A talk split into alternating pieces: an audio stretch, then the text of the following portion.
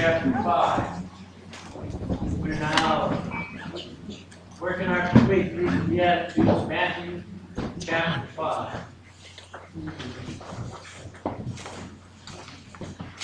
Stand with me if you will, and we'll be reading down to verse 7, Matthew chapter 5, verse 1, 2, 3, 4, 5, 6, and 7.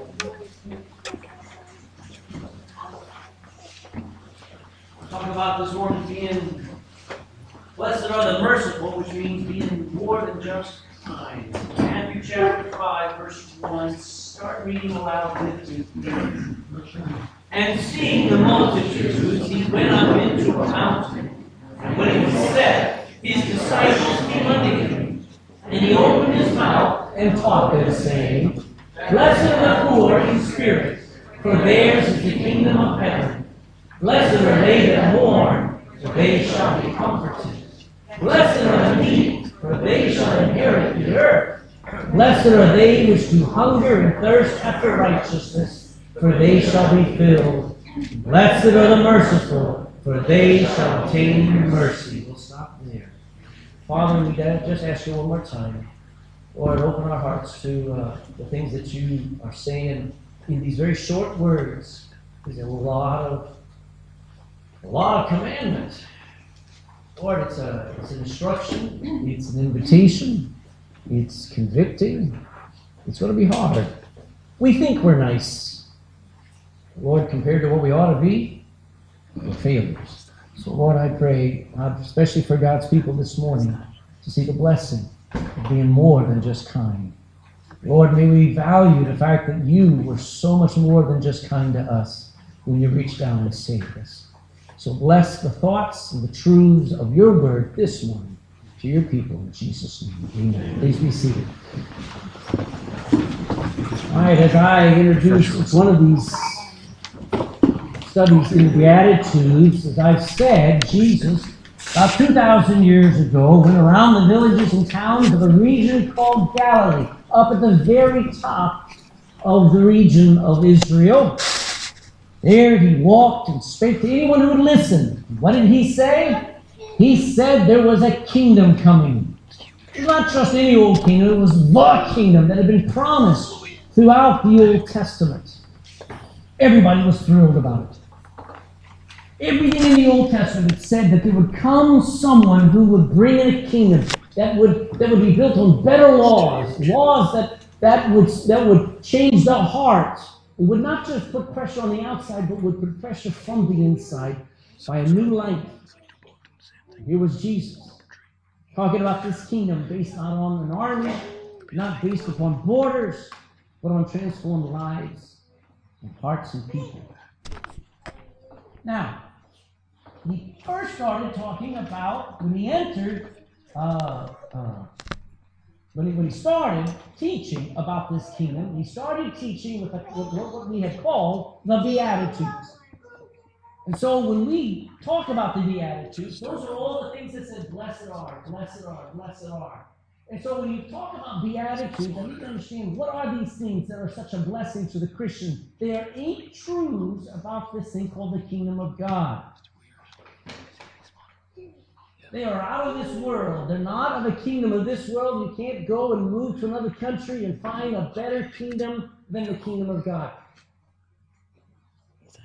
Jesus devotes three chapters in Matthew to describing what's it like in his kingdom. So, eight truths about the kingdom of God, they are attitudes. That's why it's kind of nice to remember them as the attitudes or action attitudes, things that ought to be active in our life. They are eight blessings for having these kingdom attitudes you know, there's there's something wonderful about being around somebody who has a good attitude. around somebody who's got a bad attitude and you want to pull away. But as, as Christians, we've been given eight critical attitudes, very important, vital attitudes that are like light to this world. They are different than what they will normally experience unless somebody's got a pint of Guinness in their hand. And there's a great lesson for having these type attitudes instead of the attitudes that we pick up from the world. There are restrictions on how to live here and now. When Jesus is speaking, he's not talking about what's, gonna, what's it like going to be in heaven. It's how we should be living now. In heaven, it's going to be a blessing. In heaven, there's going to be joy. In heaven, there'll be no more sin. In heaven, it's going to be great to be pure, to, to, to live without sin. But you can live that way now, especially in your heart and in your life. So the instructions on they are not for everyone. As I've said they're, they're, if you're not born again, these are things that are for the kingdom of God. If you're not in the kingdom of God, you'll get very frustrated with these things. You'll get mad. You'll get angry. You'll just throw in the towel because you can't live it unless the Holy Spirit is inside you, living through you. So don't get frustrated when you say, Well, I just can't live it. Of course, you can't live it. That's why you needed Jesus Christ. That's why you need to be born again from the inside. An old man named Nicodemus thought he had all his I's dotted, all his T's crossed. He thought he had everything, and Jesus said, You're not even in the kingdom of God yet. You must be born again. And once you're born again, this is the way you'll be able to live. So they're not just for everyone. I can't sit there and go to the, the, uh, the four courts up there in Dublin and say, Listen, guys, do this toward people. Because they'll look at it and they'll go, It's pretty hard. And lastly, they're not easy to live by. You know, if it were easy, churches would be more full than a, than a football stadium, amen? If it were easy to live these things, this world will be a whole lot better because there are Christians here. There are people who are trying to live by this, but it is not easy to, to live by these Beatitudes. So let's review so far, we've learned, blessed are the poor in spirit. Anybody remember why it's a blessing to be empty and have nothing when you are a Christian? When the world looks down on you and thinks that you're a waste, why is it a blessing? What does Jesus say? You're going to inherit the kingdom of heaven. The next kingdom you get is awesome. You get into the kingdom of God, you're, you're guaranteed to get into the kingdom of heaven, which will be heaven on earth. So it is a blessing to be empty now, because one day I will be full. Blessed are they that mourn. Why would it be a good thing to be sad sometimes? To be grieving? What does the Bible say? Because they will get comforted. If you, if you haven't realized that one of these days, if nobody else can comfort you, God Himself will wipe away your tears. So blessed are they. You say, you look at someone and they look like a failure, look like a defeat, look like they're ruined. They may be. But you know what? They're blessed because if they're in the kingdom of God, one day they will be comforted way out of their mind. So they're blessed. Blessed are the meek, you know, the person who's held back. Not that they're weak, but they restrain their strength. They, they don't just constantly blast back with their words. Blessed are the meek because those who don't constantly aggressively try to take over the world, one day will inherit the world. That's what Jesus promised. Then we said, Blessed are they that hunger and thirst for righteousness.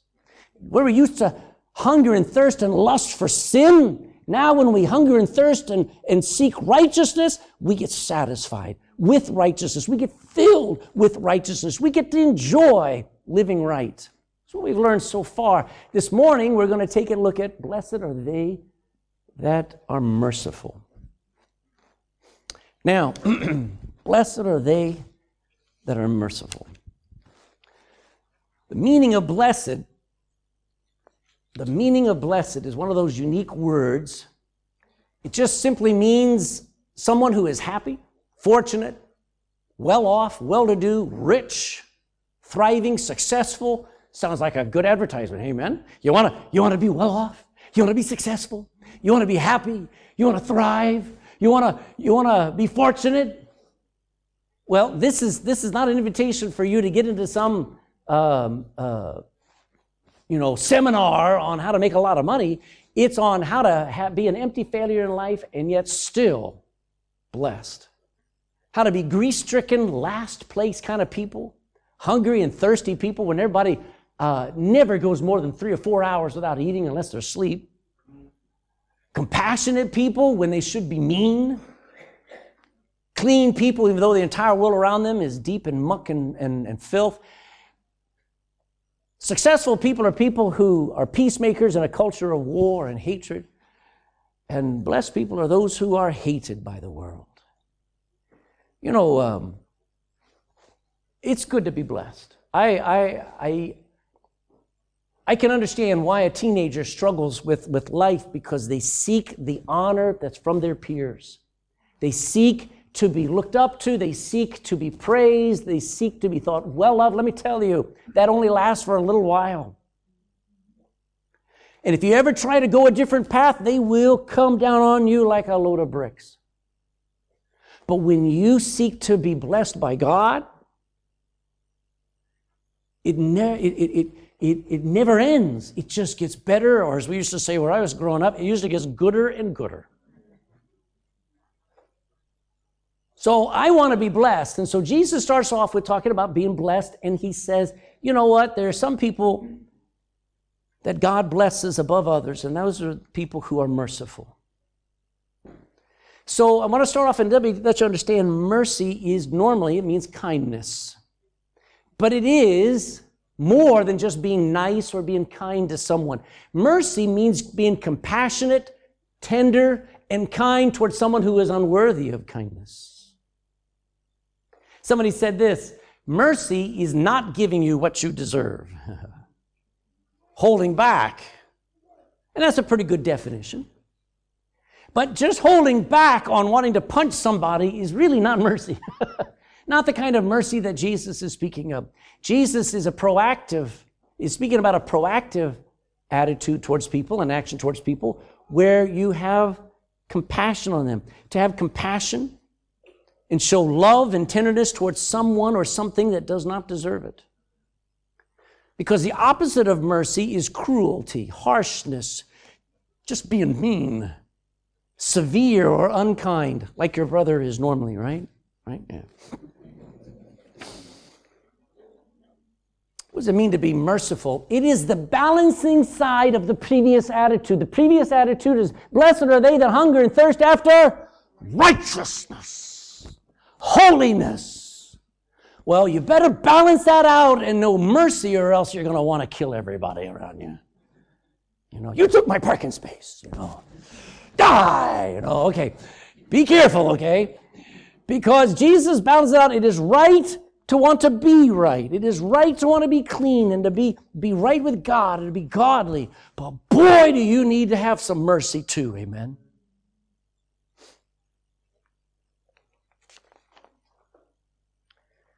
I know a lot of people claim to be Christians who spend their life being critical. I don't know what happened in their life, but all they see is problems. They see everybody else wrong. You know, the Pharisees were good at that. That's very wrong a way to live. It's wrong to only be a judge of other people. You do not know what people are going through. You don't know what their hearts are, are going through. That's why you do not need to sit and watch television and watch the news all the time because the news media is not even doing any research anymore. They're giving you opinions and making you make judgments without knowing all the facts and that making you think they know what they're talking about. Christians are way too quick to just judge. Where's so and so? I haven't seen them in two weeks. I bet I know why they're not here. But it's also just as wrong to be only compassionate. Both have to go together in Christian's life. Numbers, you're in Matthew, Genesis, Exodus, Leviticus, Numbers, fourth book in the Old Testament, Numbers chapter 14.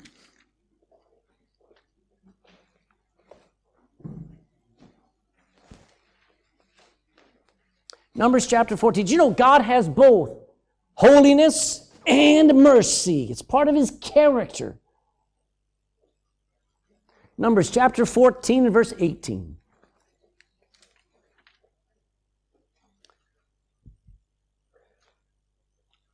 He starts off and he says, The Lord is long suffering and of great, there's our word, mercy forgiving iniquity and transgression.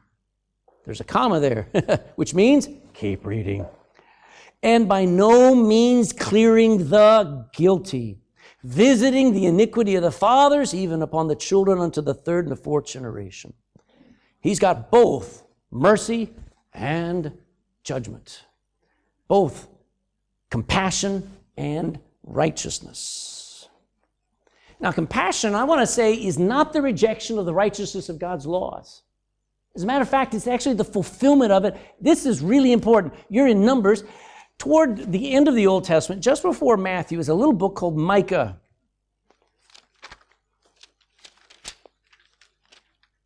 Jonah, Micah, Nahum. Find Micah chapter 6 and verse 8. Micah 6 8.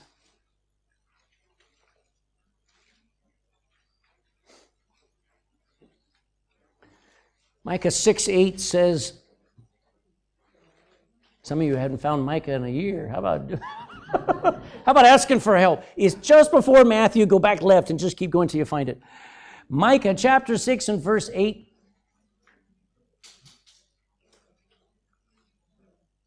You with me? I'm glad to hear pages flipping. Uh,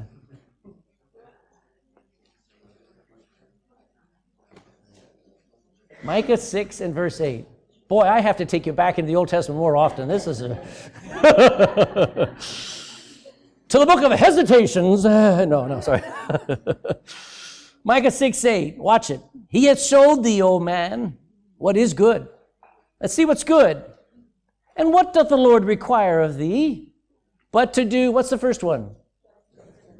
And to love, wow, to do right and yet to also love mercy and to walk humbly with thy God.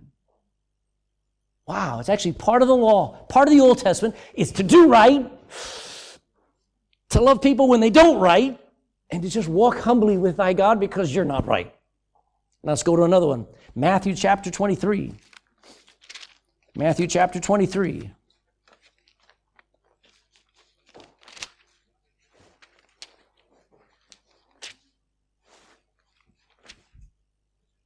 Matthew 23, verse 23. Woe unto you, scribes, Pharisees. What's the next word? All right, watch how they were out of balance. It says this For ye pay tithe one tenth of mint. What's mint? Not the stuff you put in your mouth. What's mint? It's an herb. He says, you take, when, when you grow some herb in your back garden and you get all of that mint leaf together, you take one tenth and set it aside and give that to the temple. You tithe mint and anise and cumin, all three are herbs, and yet have omitted the weightier matters of the law. Look what he says judgment. That's important. What's the next one? Mercy. And what's the next one? Faith.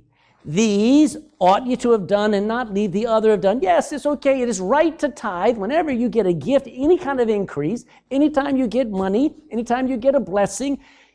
Make sure you give it back to God. But don't forget judgment, mercy, and faith. So mercy is part of the law. As a matter of fact, it's weightier part of the law. Now, there are lots of examples throughout the Bible of people showing mercy. Do you remember Pharaoh's daughter? And here's a, here's a condemned baby of a cursed nation in the nation of Egypt. Egypt, by government rule, ordered the post birth abortion of children. And so when, when this baby in a little basket is floating down the river, Pharaoh's daughter, Pharaoh's daughter, she should call for its immediate execution. I didn't want to say execution, but slaughter. I mean, it is a slaughter. Just kill the baby. Instead, what did she have? Compassion. Go to Exodus. I'll show you this. Exodus chapter 2. Exodus chapter 2. Verse 6, Exodus 2 and verse 6.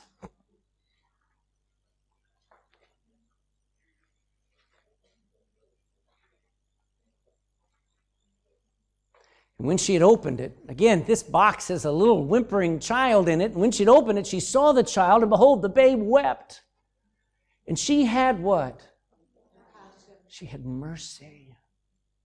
She had compassion on him and said, This is one of the Hebrews. She knew exactly what this represented. She knew exactly that this baby was a threat to her uncle's kingdom. She was completely aware of what she was doing, but she couldn't do it. She couldn't kill this baby. She had compassion on it. Thank God for women who still are compassionate toward children. There's another example of great compassion that's found in Luke chapter 10 of a Samaritan. You can remember how Samaritans were treated by the Jews. The Jews were, at that time and through a lot of their history, they're very racist. They were very anti anybody that was not a Jew. Folks, you and I would be called dogs.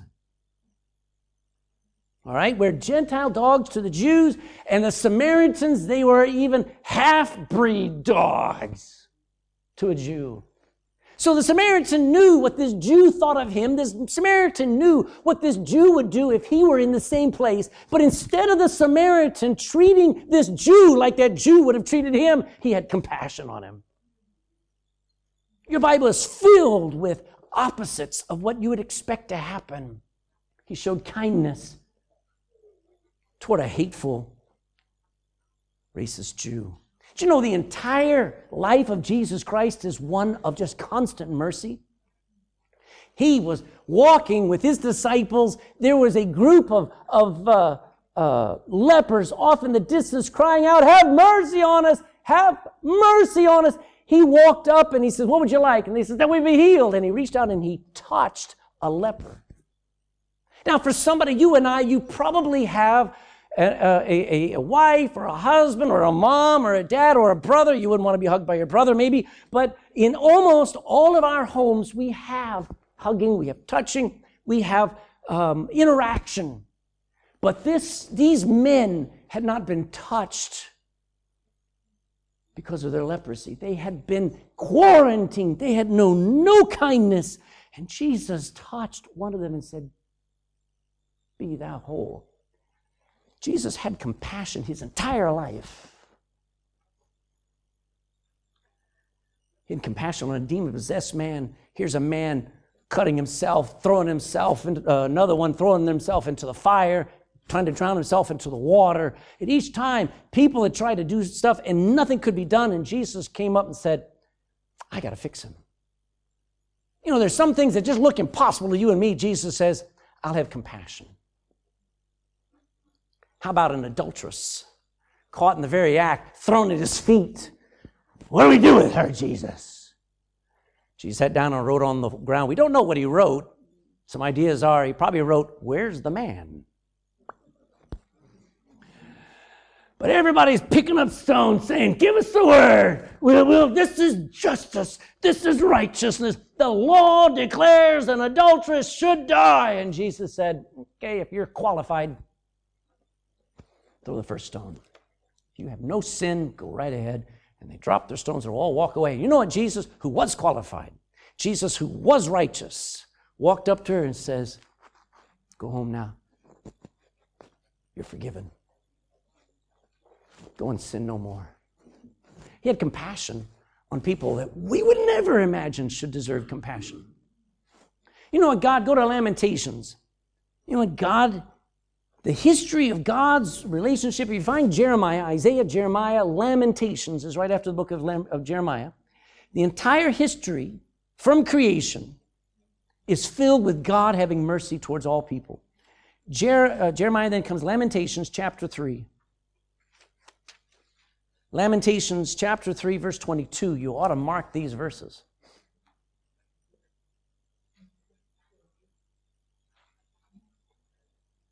Lamentations chapter 3 and verse 22 in your Bible.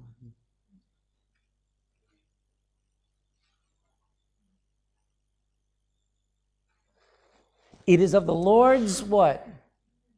Here's that mercy again.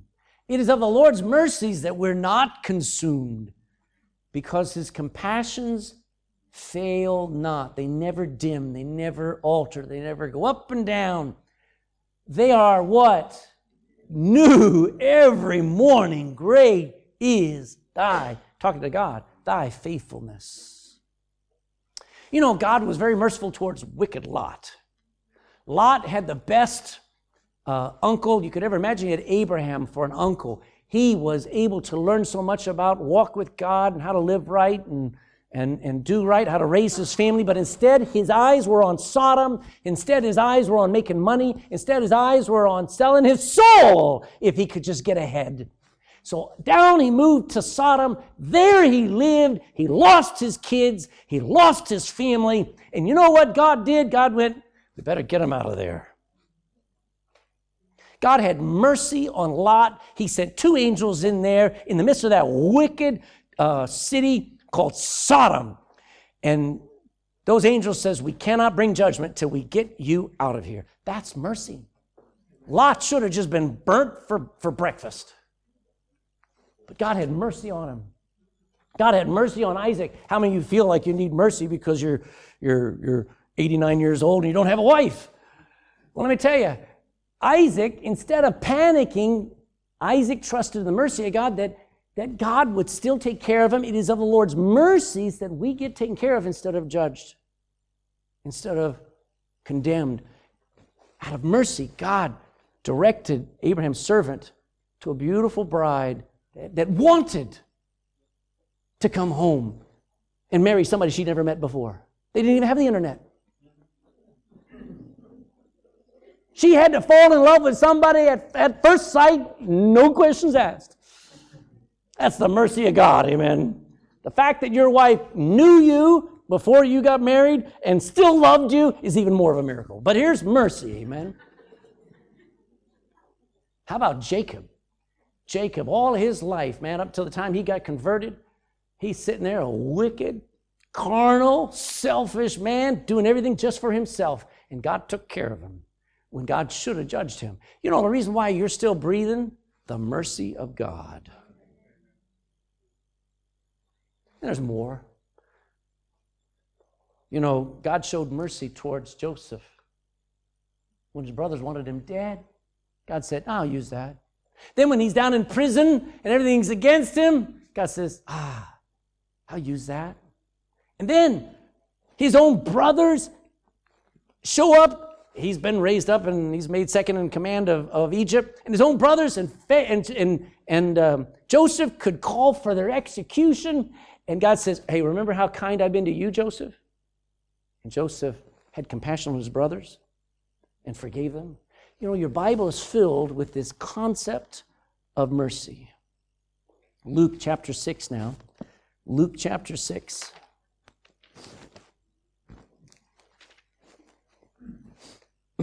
Luke chapter 6 and verse 36.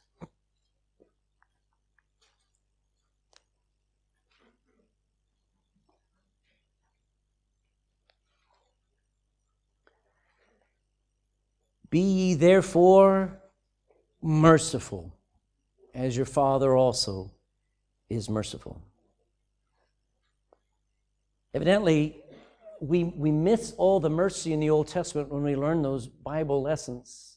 We kind of overlook all of it, and we shouldn't.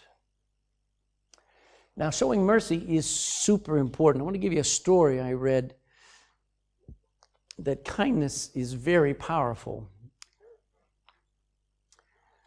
in her memoir about a journey from being a committed lesbian to becoming a born again Christian, a woman named Rosaria, that's her, her uh, picture there, Rosaria Butterfield, she says that as a non Christian, her impression of born again Christians was that they were poor thinkers, judgmental, scornful, and afraid of diversity. So she published a critique of evangelical Christians in a local newspaper and she received an enormous number of polarized responses. So she got two boxes, one on each corner of her desk, and she sorted the hate mail into one and fan mail into the other. And then she received a two page letter from a local pastor. She says it was kind, and it was an inquiring letter. It had warmth and civility to it. In addition to its probing questions, in addition to his probing questions. She couldn't figure out which box to put it in. So it sat on her desk for a week. It was the kindest letter of opposition that I had ever received. Its tone demonstrated that the, that the writer wasn't just wasn't against her specifically. He did not agree with her lifestyle, But this pastor asked her some very powerful questions and showed a very different kind of reaction to her than she was used to. Eventually, she got the nerve to contact the pastor, and she became friends with him and his wife. They talked with me in a way that didn't make me feel erased. That's what she said. Their friendship was an important part of her journey to faith. She has an earned PhD from Ohio State University in English literature. She has served in the English department and women's studies program, also at Syracuse University in New York. She is now the wife of a pastor, and she's a homeschooling mother. I think mercy is a very powerful power on the human heart. Nobody needs to praise the lifestyle and say, it's okay. No, but having a bit of mercy and having a bit of respect and talk and trying to win them to Christ can make a huge difference.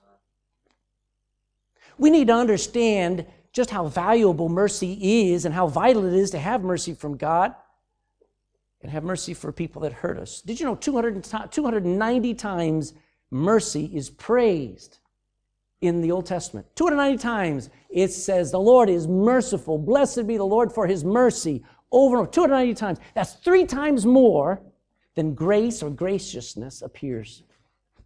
Holiness, righteousness, godliness appears 1,102 times. Our God is holy. But mercy is needed in relationships as well. So we need to value mercy by understanding where it's placed. By the way, let me say this God's mercy is only understood when we see it in, the relation, in, in, in relationship to God's righteousness. Go to Second Chronicles some of you are already cursing me over and over. Second Chronicles, chapter 20. Second Chronicles, chapter 20 and verse 21. Not Second Corinthians, Second Chronicles. It's before Psalms, all right? go to Psalms and then go left, middle of your Bible. Second Chronicles, chapter 20. We'll wait. Second Chronicles chapter 20 and verse 21.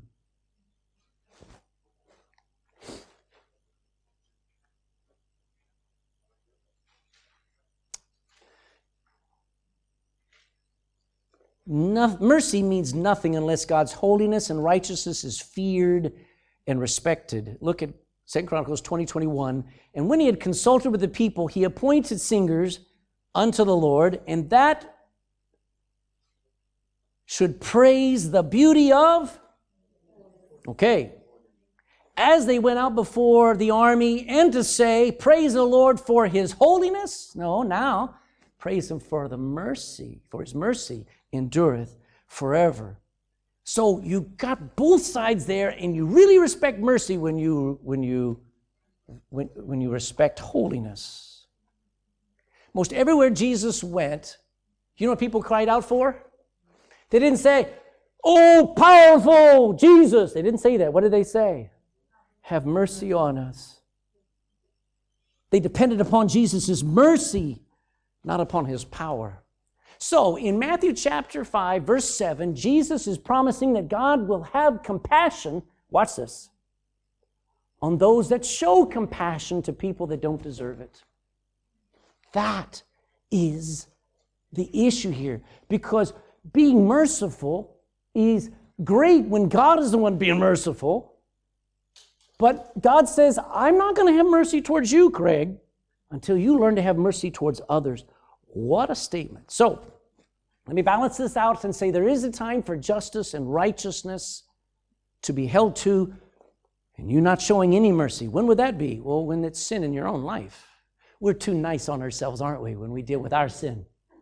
Too much mercy, folks. Oh, I failed again. Be comforted, Ledbetter. Get over it. It's all right. That's not a time to show mercy. Would you agree? We expect so little of ourselves. We should be very strict on ourselves and very merciful toward others. Show no mercy in sin towards your life. Secondly, show no mercy in towards evildoers. Let me be honest with you. As a Bible believing Christian, I will always call out liars and frauds and fakers. I'm talking about politicians. and pedophiles and drug dealers and pornographic people and hypocrites, that does not mean that I don't love them as eternal souls. But I will expose sin. Somebody tries to rape your daughter or break into your home, you should show no mercy. Amen. People think Christians are stupid. There are times when you act with swift, decisive actions to protect your family and not the attacker. Amen. Oh, I don't want to upset him.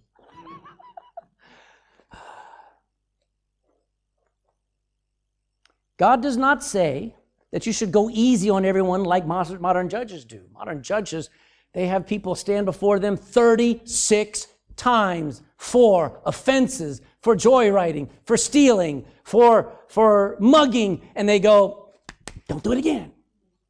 That is not right. There's so little time, jail time for most. Did you know in Ireland, if you premeditated murder somebody, they may put 30 years on your on your crime and say you're going to go to jail for 30 years. You're out in seven. That's not mercy. That is injustice. And that treats, that treats the victims with such disrespect. Go to 1 Corinthians chapter 5. 1 Corinthians chapter 5.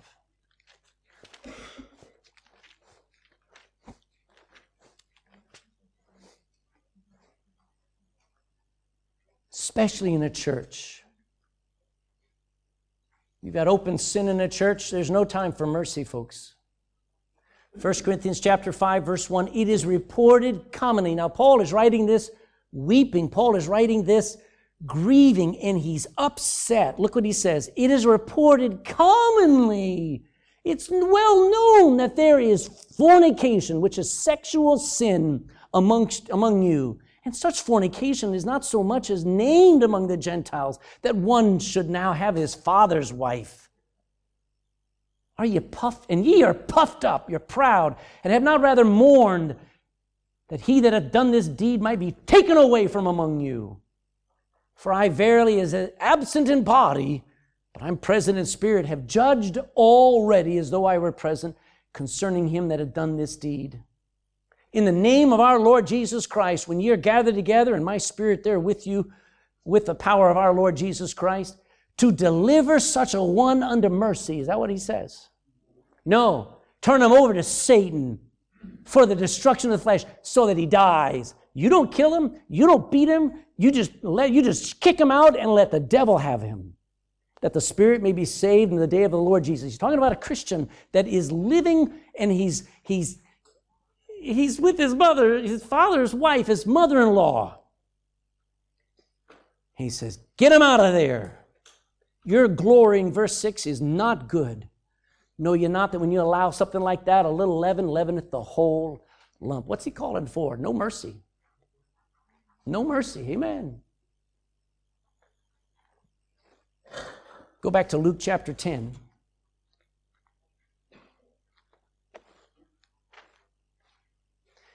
Over in America, it's always in America, but it's over in England as well, just not as well publicized. There are religious ministers of all kinds of religious faiths going up to these abortion clinics, and they'll do it here.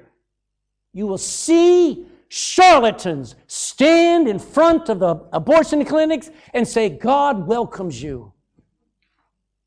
And say that you, you are not in trouble with God. This is your decision. This is fine. And that is an abomination.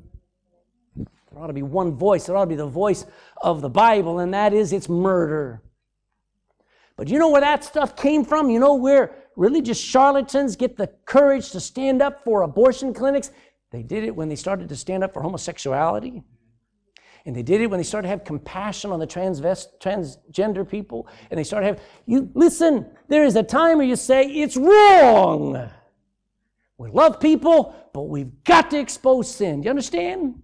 Don't buy this idea. We've got to have compassion, just compassion for everybody. You've got to have compassion. But you need to know a line. Amen. Luke chapter 10, verse 33. I talked about it, but I want you to see a way of life. 1033. But a certain Samaritan, as he journeyed, came where he was, where this man, this Jew, had been beaten up and was left half dead. And when he saw him, he had compassion on him. And he went to him. He bound up his wounds, pouring in oil and wine on his enemy.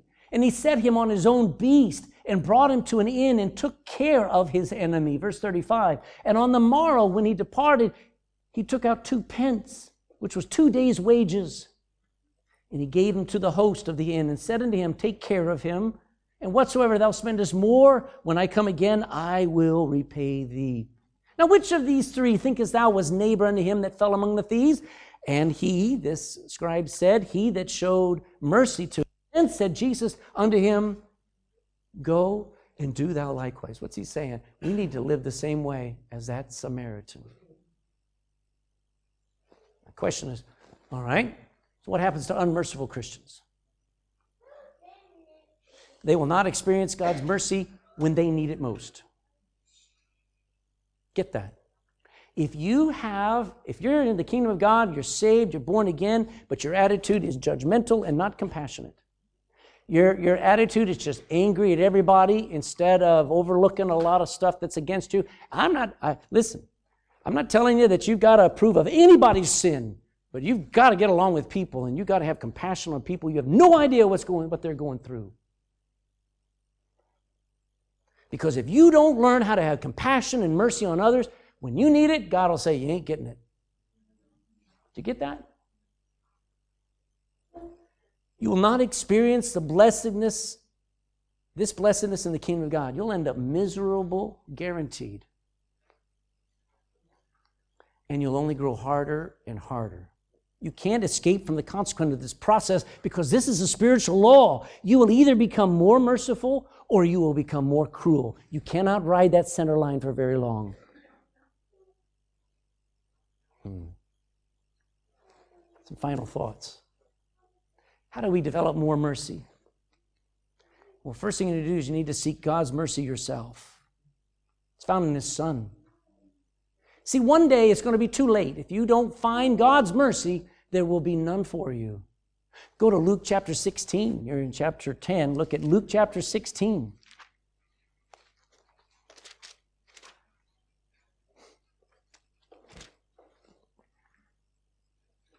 Verse 19 says this There was a certain rich man which was clothed in purple and fine linen. He fared sumptuously every day there was a certain beggar named Lazarus, which was laid at his gate full of sores, right at his gate. This rich man, when the gate was open, he walked out or rode out, he could see that beggar there every day.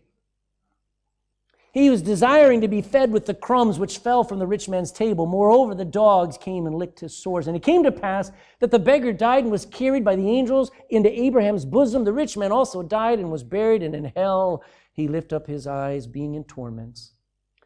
Boy, he seeth Abraham afar off and Lazarus in his bosom, and he cried and he said, Father Abraham, have what now? Have mercy on me! I wonder if the rich man ever heard those words out of that beggar's mouth. Have mercy on me, dear sir. Have mercy, have compassion, dear sir. Never heard it. He cried and he said, Father Abraham, have mercy on me. Send Lazarus. I know Lazarus. I know him. hey, Lazarus, you remember me? look, look, I'm over here. That he may dip the tip of his finger in water and cool my tongue, for I am tormented in his flame. But Abraham said, Son, remember that thou in thy lifetime received thy good things, and likewise Lazarus evil things. But now he is comforted, and thou art tor- tormented. And beside all this, between us and you, there's a great gulf fixed, so that they which would pass, there are plenty of people who would have great compassion on you if they could. They cannot. Neither can they pass to us that would come from you from thence. One day, if you don't seek God's mercy, there will be none for you. If you lack mercy in your treatment of others, it is probably because you do not realize yet how merciful God has been to you. You know what God wants? I, he says, I don't want sacrifice. I don't want religious duties. I don't want ceremonies. He said, I will have mercy and not sacrifice. Isn't that what he said? Secondly, practice the presence of God. You know, when you really spend time in the Bible and not just read words, but walk in the shoes, take time to listen to the words. I enjoy reading my Bible out loud. You know why? Keeps me awake. Number two, it actually sounds like a conversation. Number three, I learn more. I slow down. I'm not trying to get through the thing. And when I do that, and especially when I encounter God and you, and you see His power and you see His mercy and you realize He has that towards me. It'll, it'll, it, it breaks you, it humbles you. Practice the presence of God. Too many people practice the presence of their idol. They practice the presence, being in the presence of a genie. If you are ever spending time with God, you will be on your face. You will not make demands of God. You will have no expect, expectations of God. You will only just say, Thank you for not destroying me. Thirdly, see other people like Jesus does. Be careful with the holier than thou. Galatians 6 1 says, Brethren, if a man be overtaken in a fault, Ye which are spiritual, restore such a one in the spirit of meekness, considering thyself, lest thou also be tempted. What's he saying? Be careful when somebody else falls and you haven't fallen yet. Restore them, considering you could be next.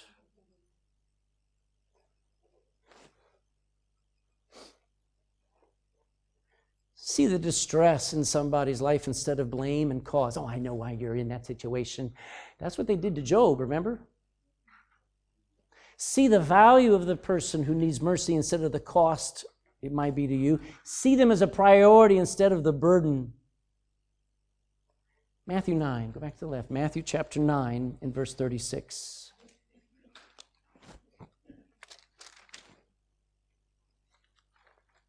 Matthew 9 36. But when he saw the multitudes, he was moved with on them because they fainted and were scattered abroad as sheep having no shepherd. So see people like Jesus does, not like your enemy. Do loads of kind things for people. You know, God does. Make it a priority to start showing mercy and kindness and compassion without preference on everyone even though most will never deserve it and most will never appreciate it. Mercy is not something that you give because you're praised for it. Mercy, compassion on somebody who will never appreciate it is rewarded by God. Remember the 10 lepers? Only one of them came back and said, Thank you. Say something nice, encouraging to people especially your husband, your wife, your family. Say something nice. That's see, yeah, but you don't know what they did. Say something nice anyway. That's merciful. Do something that just benefits someone else that doesn't deserve you being nice.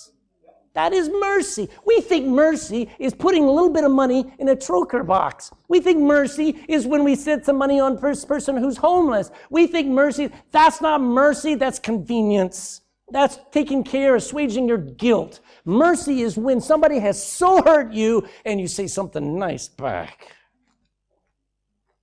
Ow. Do loads of nice things for people. You know, the more you do it, the more you'll do it.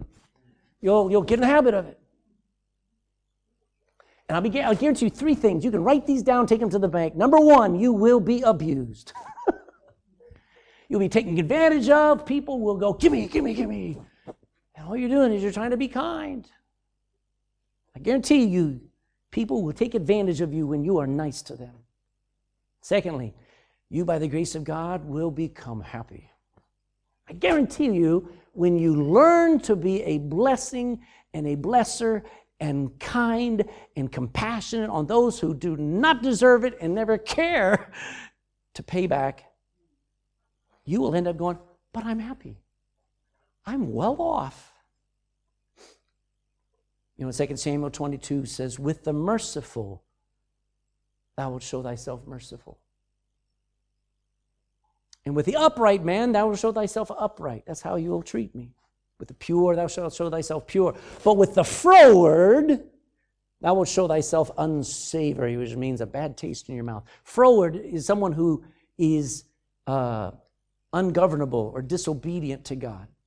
So the person who's rebellious and won't do, now when God says be merciful and we won't be merciful, God says, then it's going to taste bad. The third thing that is true is you will experience mercy yourself, especially when you need it most, which is probably every day. Christian, you are in the kingdom of God now. You ever think about that? I'm in the kingdom of God. So live like it. Show mercy toward everyone around you, treating them better than they deserve. And you'll start seeing God treating you better than you deserve. And maybe none of that, oh, there we are. Maybe none of that is interesting to any of, to some of you, but it's probably because you've not been born again yet. It's the only explanation. That thrills me. Matthew chapter 5 overwhelms me. Best message series I have ever studied for has been these eight concepts. I have just been thrilled at how little I live them. So how can you be thrilled at how little? Because because I look forward to the blessing of being in all of those attitudes. So far, I've been blessed. And it doesn't interest you. Maybe you're still trusting your own righteousness, your own goodness, your own ways of thinking and acting. Let me tell you, nobody beats Jesus Christ. Nobody beats kingdom living. And your own ways and your own righteousness will fail you. It's guaranteed. The Bible says it is appointed unto men once to die, and after this, the judgment. And if you have not experienced the mercy of God now, you will have none then. You need the mercy of God? You can cry out for it right now. I, I, I, didn't find anybody in my Bible who cried out for mercy and they didn't get it. Everyone who cried out, Lord, have mercy, Jesus always gave it to him. Let's stand, let's bow in prayer. Think for a minute. Before we do anything, with your heads bowed, your eyes closed, think about where God has had mercy on you when He should have exposed you and ruined you. And yet He gave you another chance. He was kind to you. He's had compassion on you when you were in such sinful situations. Has God been merciful to you and me? 100% yes, 110%. All right, here's the challenge. Jesus said, Blessed are you when you are merciful. Here's the challenge this week. Somebody's going to say something, cross you, activate that old flesh, and Jesus is going to remind you, hey, show mercy. do it. Heavenly Father, we take a moment. I, am I'm, I'm 50, almost 56 years old. All of my life, all, even when I was unsaved, you had mercy on me. I should be dead. And you were very kind. You gave me chance after chance. You gave me good parents. You were so merciful to send a woman with the gospel at a coffee shop to witness to me and put up with my mockery and to compel me to come and hear the gospel. You were so merciful to give me time to process it and understand it and then respond to it. You're very merciful to me to call me into the ministry. You were so merciful to, to get me up to a Bible college where Lord, you, you, you, gave me my wife, and now you give me children and grandchildren. You have shown nothing but mercy toward me. And I'm a stinking rebel, arguing about whether I should show mercy toward others. Hard hearted. Lord, please forgive me. Please forgive all of us, God.